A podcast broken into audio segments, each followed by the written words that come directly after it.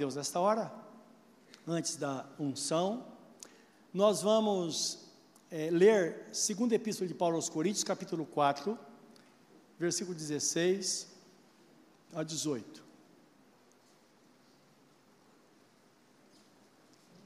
Sempre lembrando que a primeira e segunda epístola de Paulo aos Coríntios foram respostas a uma carta enviada pela igreja de Corinto ao apóstolo Paulo. Então a carta foi muito detalhada e a resposta também foi detalhada. Cuida de cada área da vida, cada, cada ponto da nossa vida, tanto em questão ética, moral e espiritual também. E então é, a gente percebe que esse era o anseio dos nossos irmãos já há dois mil anos atrás, não é? E Deus dá a resposta a eles, e através desta palavra, Deus dará a resposta a nós nesta noite, e certamente, creio, Deus falará com você hoje, dentro da sua necessidade, porque Ele faz isso, amém? Vamos orar, pedir que assim seja, Senhor, que assim seja no nosso coração nesta noite. Recebemos a tua palavra. E como está escrito que a palavra dada no tempo certo, ela é como a maçã de ouro colocada em salva de prata. Maçã de ouro é a tua palavra, salva de prata é o nosso coração, pronto para receber aquilo que tens reservado para nós nesta noite. Que nosso entendimento seja aberto e por meio da tua palavra as coisas acontecem, porque está escrito que a tua palavra, ela penetra no mais profundo da nossa vida, ela penetra no âmago da nossa alma. Ela faz discernir os pensamentos e propósitos do coração. Ela traz à nossa mente exatamente como estamos e o que devemos fazer para afinar a nossa vida com o Senhor nosso Deus. Desta forma nós estamos aqui nesta noite. Há um propósito nela mesma, ela é como a chuva que vem para regar a terra. Assim tua palavra vem para regar o nosso coração nesta noite. Para que vejamos as portas abertas, para que nossa fé seja fortalecida para as grandes decisões da vida, para que o inimigo seja banido ou bata em retirada e pare de atacar os nossos irmãos e todos sejam amparados, como está escrito, sejam servidos pelos anjos, porque os anjos de Deus são ministros de Deus a serviço daqueles que hão de herdar a vida eterna. É o que está escrito, e se está escrito, assim será. E nós recebemos esta verdade no nosso coração, em nome do Senhor Jesus. Amém, Senhor. Amém. Diz assim a palavra. Por isso, não desfaleçamos ou não desfalecemos, mas ainda que o nosso homem exterior se corrompa, o interior, contudo, se renova,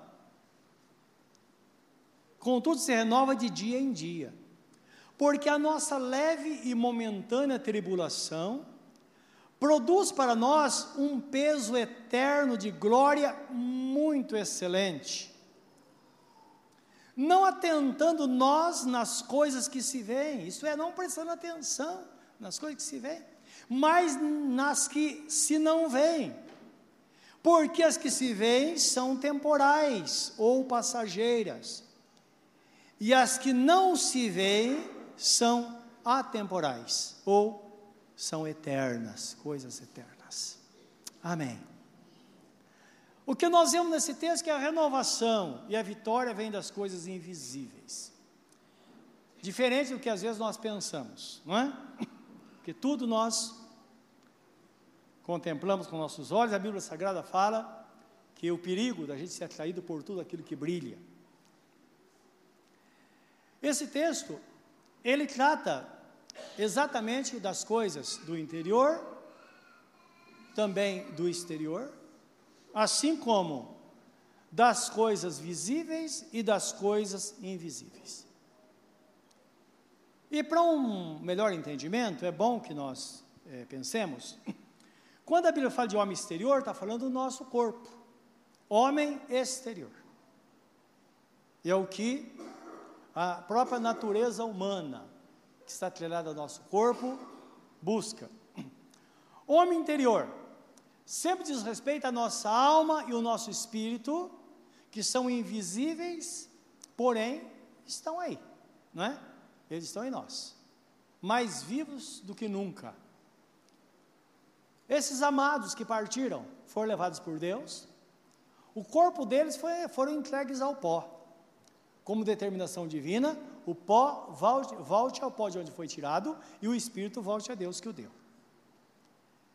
Então nós sabemos que a alma acompanha o espírito nesta partida, porque a alma está a serviço do corpo e do espírito, e como o corpo morre, então a alma se desliga do corpo, que a alma é constituída ou compreende-se como a nossa emoção, nosso intelecto e a vontade humana. Essa é a alma.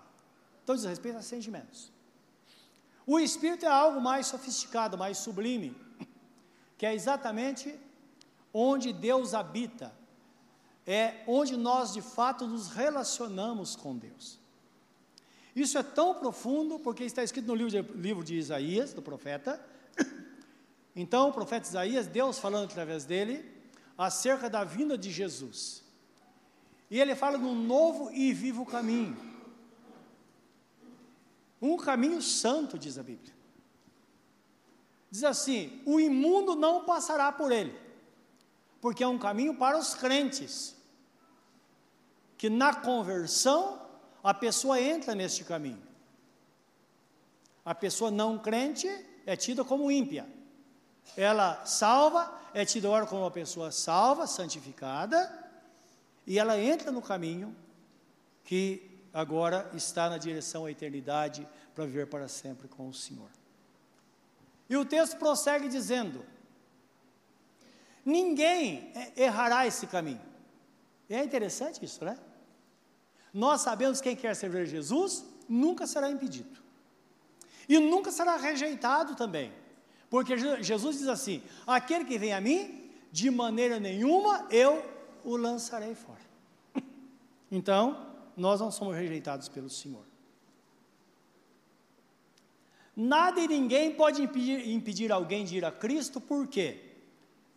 Quando uma pessoa pensa em coisas espirituais, é sinal que o Espírito Santo, que foi dado por Deus, já está agindo na vida desta pessoa para conduzi-la a Cristo.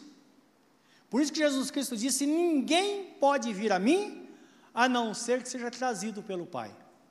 Compreendendo-se que o Espírito Santo é uma pessoa da Trindade, e a Trindade são três pessoas constituídas num só Deus, então a Bíblia Sagrada pode chamar o Espírito Santo de Pai, como se fosse para o Pai, porque é o poder, é o agente no momentos decisivos da vida. E é Ele que move o coração e traz a pessoa para Deus. E ninguém pode impedir.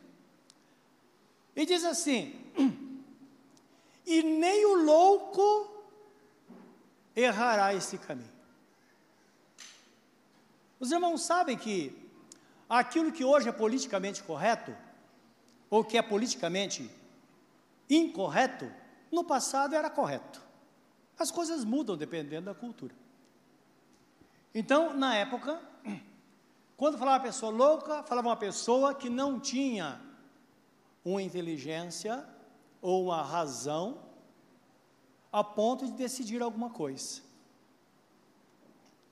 Então, a pessoa que precisava ser conduzida pelos outros, uma pessoa que tivesse um retardamento mental, que não tivesse condição de pensar de forma coerente. Esse de forma coerente significa ter o poder de abstração,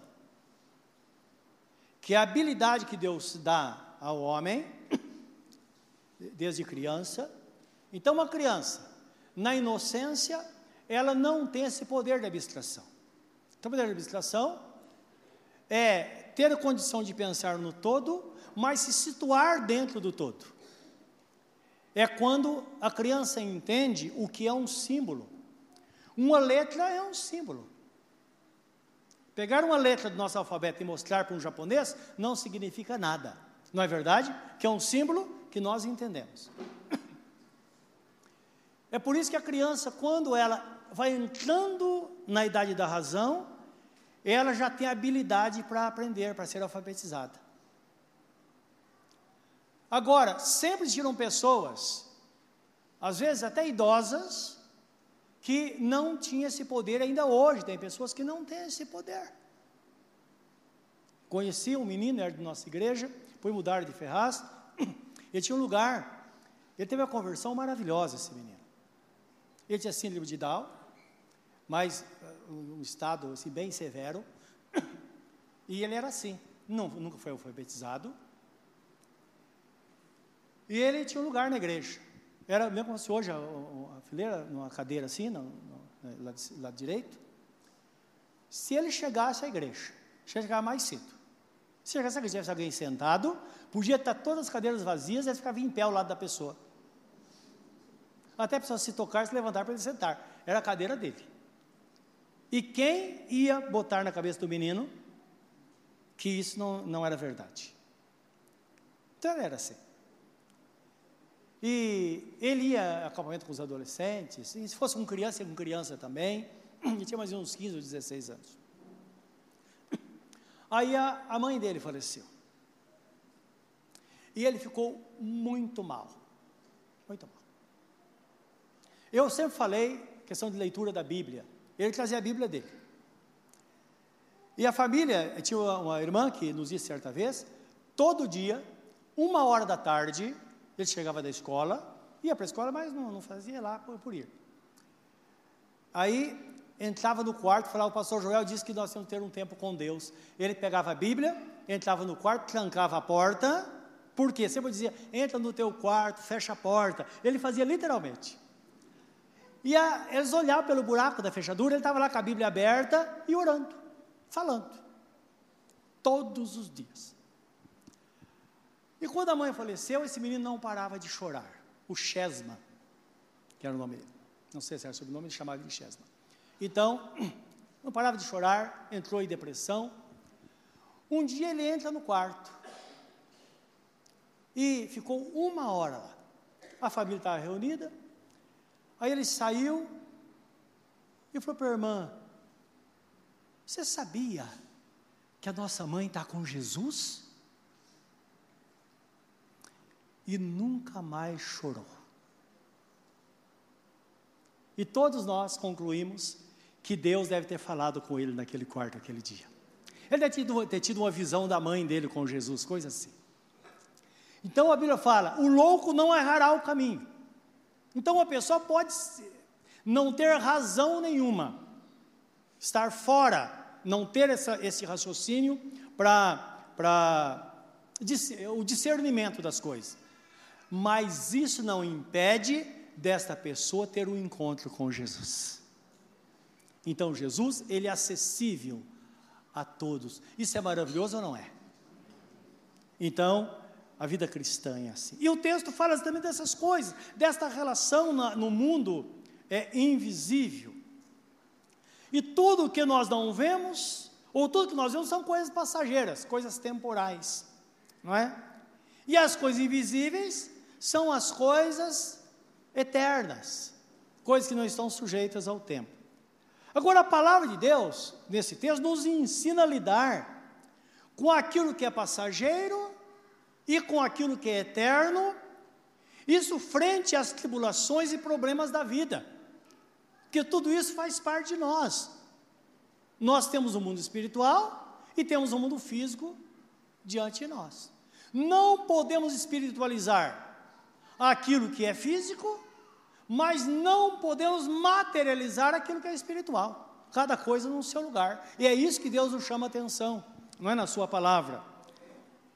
E por causa disso, a Bíblia diz o seguinte: que não importa o que aconteça, nós não devemos desfalecer, mesmo que o problema seja muito grave, gravíssimo mas devemos permanecer firmes. Porque, dependendo da situação, pode ser que estejamos vendo as coisas com a ótica terrena. Mas A ordem divina é que olhemos com os olhos espirituais, por trás daquela situação, não é? É isso que Deus nos mostra. Efésios 6,13 dá sustentação para esta palavra. O texto fala assim: portanto, tomai toda a armadura de Deus para que possais resistir no dia mal, e havendo feito tudo, ficar firmes. Então, esse é o mandamento divino: permanecer firme. É claro que o texto depois, à frente, ele fala: cingindo os vossos lombos com a verdade, é, colocando na cabeça o capacete da salvação, é, protegendo a mente com os maus pensamentos, não é? Que o diabo fala, não vai dar certo, isso vai acabar, não tem jeito, agora chegou o seu tempo, então tem que botar o capacete da salvação, dizer, eu sou a pessoa salva e tudo coopera para o meu bem. Isso está escrito, não é? Cingir os lombos com a palavra, é interessante que cingir significa, é, dá, faz alusão a um cinturão, não que ficava aqui, mas que é, ficava transversal do soldado, e ele pendurava tudo naquela, naquela, naquela tiara, daquele cinto, não é? Então ele ia quantil de água, ia arma, ia. Tudo que você possa imaginar que o soldado carregava, está tudo pendurado ali. Tudo na nossa vida deve estar pendurado na palavra. Tudo precisa ter base bíblica. Como diz o, salmi, o salmista, não, o profeta Isaías, no capítulo 8, parece no livro de Isaías, ele diz assim: a lei é o testemunho. Se alguém não agir desta forma, nunca verá alva, passará por essa terra duramente oprimido e faminto, e no final dos tempos será lançado em densas trevas. Luz e testemunho. A palavra. Tudo deve estar sustentado pela palavra. E calçando os pés na preparação do evangelho da paz. Isto é, saber onde pisa. Precisamos realmente estar no caminho, não é? Seguindo ao Senhor para que possamos ser pessoas abençoadas. Então, qualquer, qualquer circunstância, a ordem divina é: veja com os olhos espirituais e não baixa a guarda. Tem um texto bíblico fantástico, está em Isaías 50 e 10. Eu tenho grifado e gravado na minha memória esse texto. Eu quero ler com você, que às vezes eu estou citando os textos, textos, de cor, mas eu não, uh, isso impede você de, de marcar aí, não é? Então deixa passar. Eu quero que você leia alguns textos.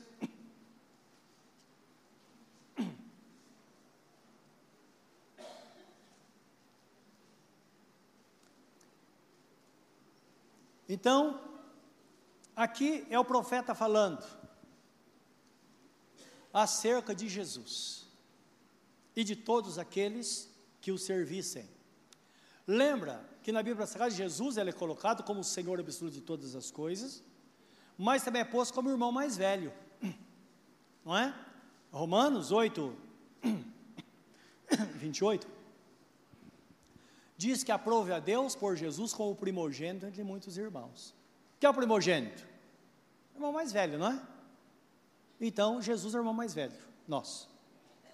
Então, ora ele é colocado Bíblia como, como irmão mais velho, ora é colocado como Senhor absoluto de todas as coisas, que pode ser tido, ser tratado até, até como um pai, não é? E aqui ele está falando: quem há entre vós que tema o Senhor e ouça a voz do seu servo, lembrando que no livro de Isaías, Jesus é o servo sofredor, aquele que levou as nossas cargas. Então, o que há entre vós que tema ao Senhor, ao Deus Todo-Poderoso, e a Jesus Cristo, seu Filho? Quando andar em trevas, e não tiver luz nenhuma, alguma tradução diz: quando andar em trevas, em densas trevas, onde não há luz, nenhuma. Confie no nome do Senhor e firme-se sobre o seu Deus. Mesmo que não tenha nenhuma saída, não há a luz no fim do túnel. Para a fé não é necessário que haja luz, porque a fé é ver o invisível. A fé é o firme fundamento daquilo que esperamos e a convicção de fatos que não se veem. É a definição dela em Hebreus capítulo 11, versículo 1, e é bom entender que é uma definição universal, tanto no mundo religioso quanto no mundo secular. Essa é a definição da fé. É a certeza absoluta de algo que nós esperamos. Então, mesmo que não tenha luz nenhuma, trevas, escuridão total. Mesmo assim, diz o texto, firme sobre o seu Deus, confie nele, porque, como Jó dizia, não é? Eu sei que o meu redentor vive e brevemente ele vai se levantar para julgar a minha causa. E é interessante que nós passamos fases na vida, fases. Quando alguém vem reclamar para mim, principalmente os jovens, os mais novos, né, 30 anos abaixo aí, reclamar, puxa, crise e tal, você não sabe o que é crise, rapaz. Mudança, você não sabe o que é mudança. Os mais velhos aqui, nós já passamos por coisas que, misericórdia, não é? Passamos na presença de Deus. Lembramos de fatos, isso desde criança. Eu nasci na igreja. Me lembro da minha adolescência, quando meu pai estava à beira da morte, e depois Jesus levou, que precisava, era o tempo de Deus, foi quando ele se converteu para valer, porque ele era muito volúvel. E me lembro que no momento, ele desesperado, ele falou: Não quero morrer. Ele começou a chorar. E foi terrível para nós. Eu não entendia muito, era adolescente. Aí minha mãe falou: Mas você está com medo? Eu disse: Não, eu estou com Jesus. Se ele me levar hoje, hoje mesmo estou no céu com ele. Mas estou pensando em vocês. Como que vocês vão se virar? Não é isso que um pai pensa, não é verdade? Aí ela disse para ele: Olha, vamos sentir muito sua falta. Foram anos juntos. Ela disse: Mas lembra, Deus nunca desampara os seus filhos. Se esse é o seu medo, vá em paz, porque nós estaremos nas mãos de Deus. E quero dizer-lhes, eu poderia falar para vocês tantas e tantas bênçãos, tantas e tantas intervenções de Deus durante todo esse período. Então Deus, ele esteve presente, ele está presente, estará presente, como está escrito em Hebreus 13:8, Jesus Cristo é o mesmo ontem, hoje e será eternamente. Ele cuidou de você lá, vai cuidar, vai continuar cuidando, por isso que o texto fala. Portanto, precisamos ser pacientes e não deixar de orar. Porque a paciência, a pessoa paciente é aquela pessoa que ora, e a pessoa que ora tem paciência. E a pessoa que ora e tem paciência, ela tem esperança. E a esperança é saber que Jesus Cristo vive. Lembra que nós cantamos? Por isso eu posso crer no amanhã. É a esperança. Agora a Bíblia nos fala em Romanos capítulo 12, versículo 12, diz assim: Alegrai-vos na esperança, sede pacientes na tribulação e perseverar em oração. Então lembra, não é um conselho humano, é mandamento bíblico. É ter essa alegria. Não vai ficar assim, porque Deus ele está presente e há uma promessa dele a respeito daqueles que temem o seu nome, aqueles que vivem na sua presença, porque aquele que espera no Senhor, diz a Bíblia Sagrada, renovarão as suas forças, caminharão e não se cansarão, correrão e não se fatigarão. Então, esperar no Senhor, de fato, vale a pena, não é? Desta forma, nós vamos ter condição de ver as coisas com os olhos espirituais. Então, entender que por trás disso que nós vemos, existe a ação do Espírito, porque os olhos carnais, muitas vezes, só veem destruição e derrota, não é verdade? Isso é que deixa muita gente indignado. A gente só vê o exterior se corrompendo as coisas acontecendo diariamente. Agora, quem segue os olhos carnais, ele não vai conseguir ver, ver que Deus está agindo. Talvez você esteja aqui hoje com o coração aflito. Pense, há um limite para todas as coisas. Está escrito que Deus, ele determina. Por exemplo, tem uma ordem divina que diz ao mar: mar, o seu lugar é só até aqui. O mar vem, quebra na praia e volta. Claro, existem alguns tsunamis por aí, mas aí Jesus disse que aconteceria em cumprimento da profecia do final dos tempos, para alertar, para o homem ficar esperto, não é? Então, por isso que isso acontece. Mas há uma palavra de ordem. E países ficam abaixo do mar, como a Holanda, por exemplo, fica abaixo do mar e não é invadido pelo mar. Por quê? Porque é uma palavra de ordem. Então, o inimigo, ele pode ter o rolo compressor que está vindo sobre você e está parado sobre o nada. Só não vem porque é uma ordem divina. Vem só até aqui. Porque está escrito em 1 Coríntios 10, versículo 12, 13, dizendo que não há tentação ou provação, porque tentação é quando Satanás vem. Aprovação e tentação, não é? É quando ele vem. E ele aposta que vai acabar com a nossa vida. Mas, por outro lado, Deus aposta que nós vamos permanecer firmes. E há uma quebra de braço, uma luta. Deus dizendo: Não, esse meu filho, ele me conhece, ele tem experiência, ele não vai desistir, ele vai para me servir mesmo na escuridão. E Satanás fala: Eu só quero ver. Ele fez assim com o Jó, meus irmãos.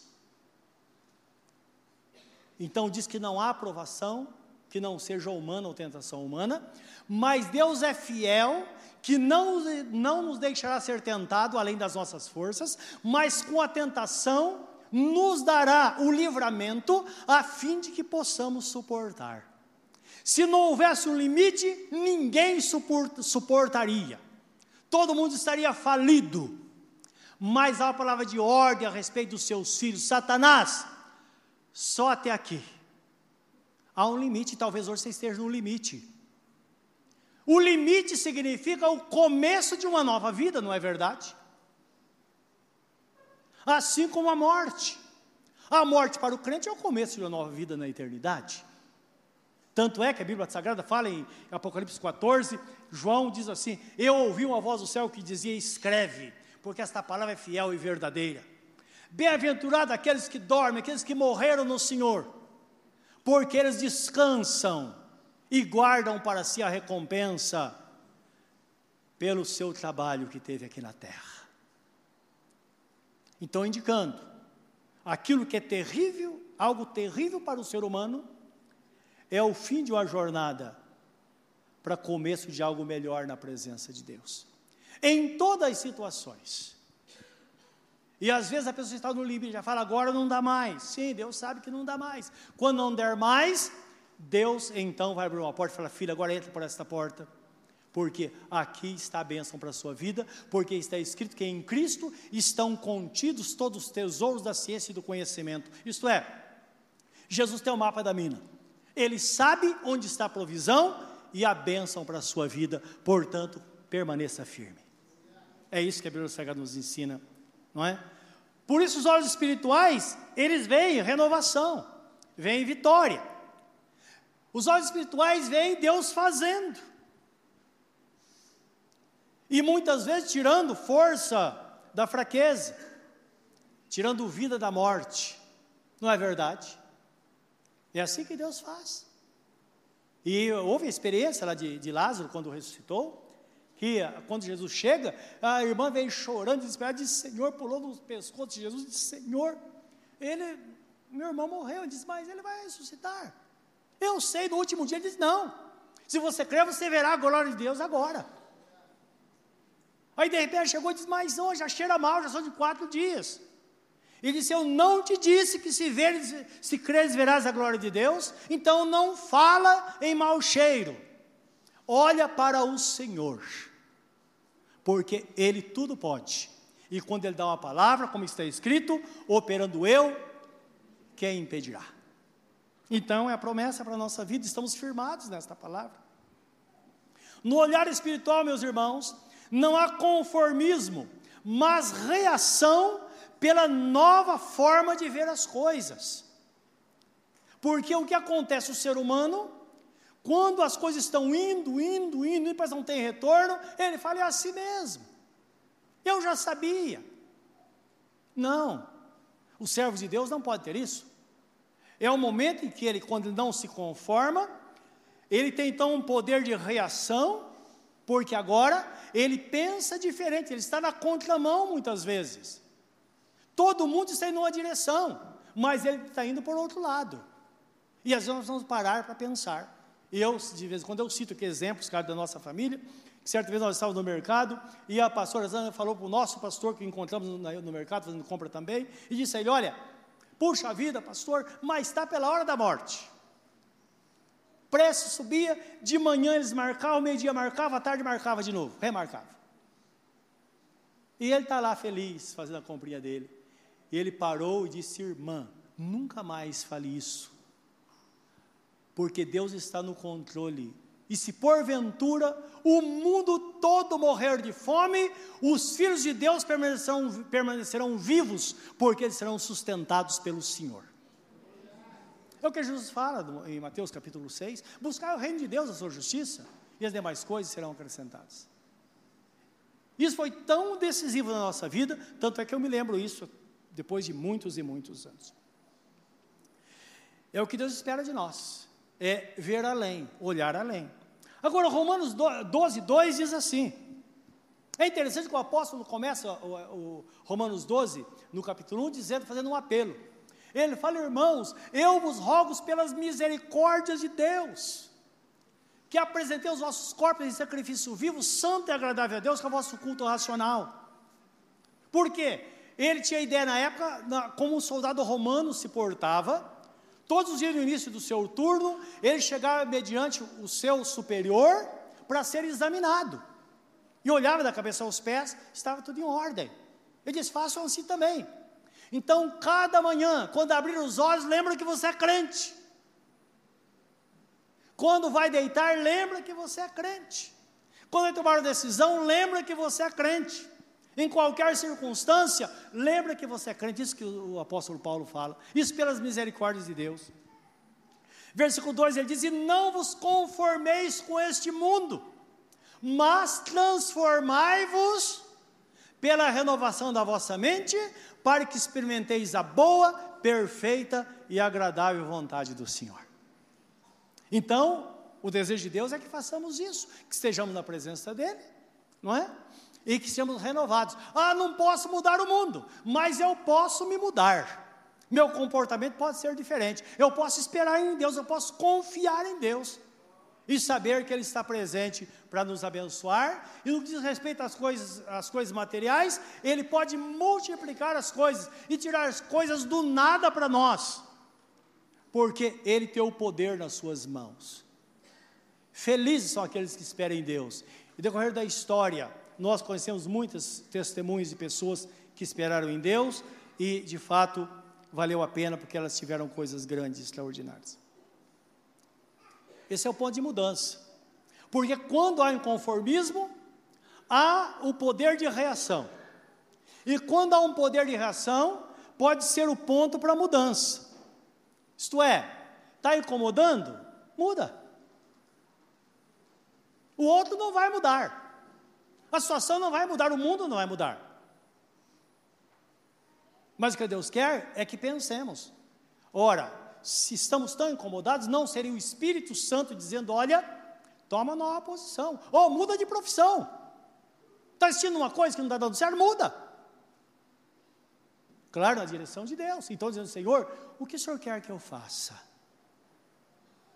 E é o nosso esperar coisas grandes do Senhor. E lembra, Deus é Deus. Eu me lembro de um amigo, amigo assim, conheci num, estive com ele um dia, não é? Mas ser irmão em Cristo. E eu estava pastorando uma igreja no interior, muitos anos atrás. Encontrei esse irmão. Ele estava com ele, era daqui de São Paulo. Ele foi despedido da empresa e foi, ele falou, vou abrir uma quitanda na cidade interior, cidade de japonês. 95% da cidade era japonesa na época, cidade de Bastos. Então ele falou, vou abrir, abrir uma, uma quitanda lá. E aquela brincadeira da igreja dos irmãos, né? Você abrir quitanda em Basto? Vou. O que você vai fazer em Basto? Ele falou, uma cidade de japonês. E você é negro. Falaram com ele isso. Porque antigamente, aquilo que eu disse que hoje não se pode falar, as pessoas falavam livremente, não é? Aí ele falou: Não, mas eu sou o negro do Senhor, eu tenho a direção de Deus e eu vou. E eu estive lá. E é claro, a gente bem receoso, ver como as coisas são. Ele pediu, passei um dia com ele, eu fui da quitanda que ele abriu, a quitanda é pequena, e ele mostrou, olha, está aqui na frente um, um, prédio enorme que vendia, era um varejão de verduras e legumes de um japonês, a quitanda dele na frente. Uma rua à frente, tinha feira livre duas vezes por semana. E ele falou, daqui a pouco você dá uma olhada. Ele abriu a portinha da quitanda dele, a fila só de japonês fazia volta no quarteirão. Eu nunca vi nada igual na minha vida. Ele disse: é isso aqui é todo dia. Tinha um terreno baldio e tinha lá aquelas caixas, caixarias enormes cobertas com lona. Eu falei: que eu trago que chega do Ceasa? Isso aqui é o que eu vendo toda semana. E ele me falou, foi uma lição. Ele falou: Olha, não tenha medo de nada e contou a história para mim, porque Deus é Deus. Então guarde isso no seu coração. O pessoal vindo no varejão lá, ia na quitandinha dele. Eu imagino um anjo na porta dizendo: Ó, oh, vem para cá, é aqui que está a bênção, não é? Isso, irmãos e meus irmãos, vi com os meus próprios olhos na cidade de Bastos. Deus é Deus, Ele é o Senhor e Ele pode fazer todas as coisas. Portanto, nós vimos uma palavra que foi dita por Isaac, para fechar esta palavra, a Jacó, no momento que ele perdeu a benção, Deus falou: Ó, oh, oh, Isaac, ele está desesperado. E ele tinha razão estar desesperado, ele pecou contra Deus. Ele rejeitou, e muitos de nós colhemos o que plantamos, na é verdade. Sofremos porque fazemos negócio errado. E ele estava assim. E ele chorou, porque o pai falou para ele: Filho, o seu destino é ser escravo. Aí o homem desandou a chorar. Mas tem uma coisa: quando te tornares impaciente, sacudirás o jugo do teu pescoço. Está em Gênesis 27, 40. Então você diz, eu sou destinado a ser assim mesmo, mas Deus fala, você vai ficar assim até que isso te incomode. Porque quando te incomodar, você vai jogar esse, esse fardo das suas costas e Deus vai te libertar. Mostrando que Deus pode mudar de fato qualquer situação, portanto, a renovação e a vitória vêm de fato das coisas invisíveis. Segundo os Coríntios 5,7 fala que isso acontece porque nós andamos por fé e nós vivemos pela fé, portanto, precisamos ver além do problema. Reaja, creia, em Deus e Ele vai te dar vitória, porque Ele é fiel a você, Ele é fiel à sua fé. Curva o seu semblante diante do Senhor neste momento. Pense nesta palavra. Anime-se e coloque sua vida diante do Senhor nesta noite. E diga-lhe, Senhor, certamente, com certeza absoluta, Senhor, eu vou ser uma pessoa vitoriosa. Sim, Pai, assim será porque tu és um Deus fiel. Estamos diante da tua palavra e nada além da tua palavra. Nós somos ovelhas do teu pastoreio.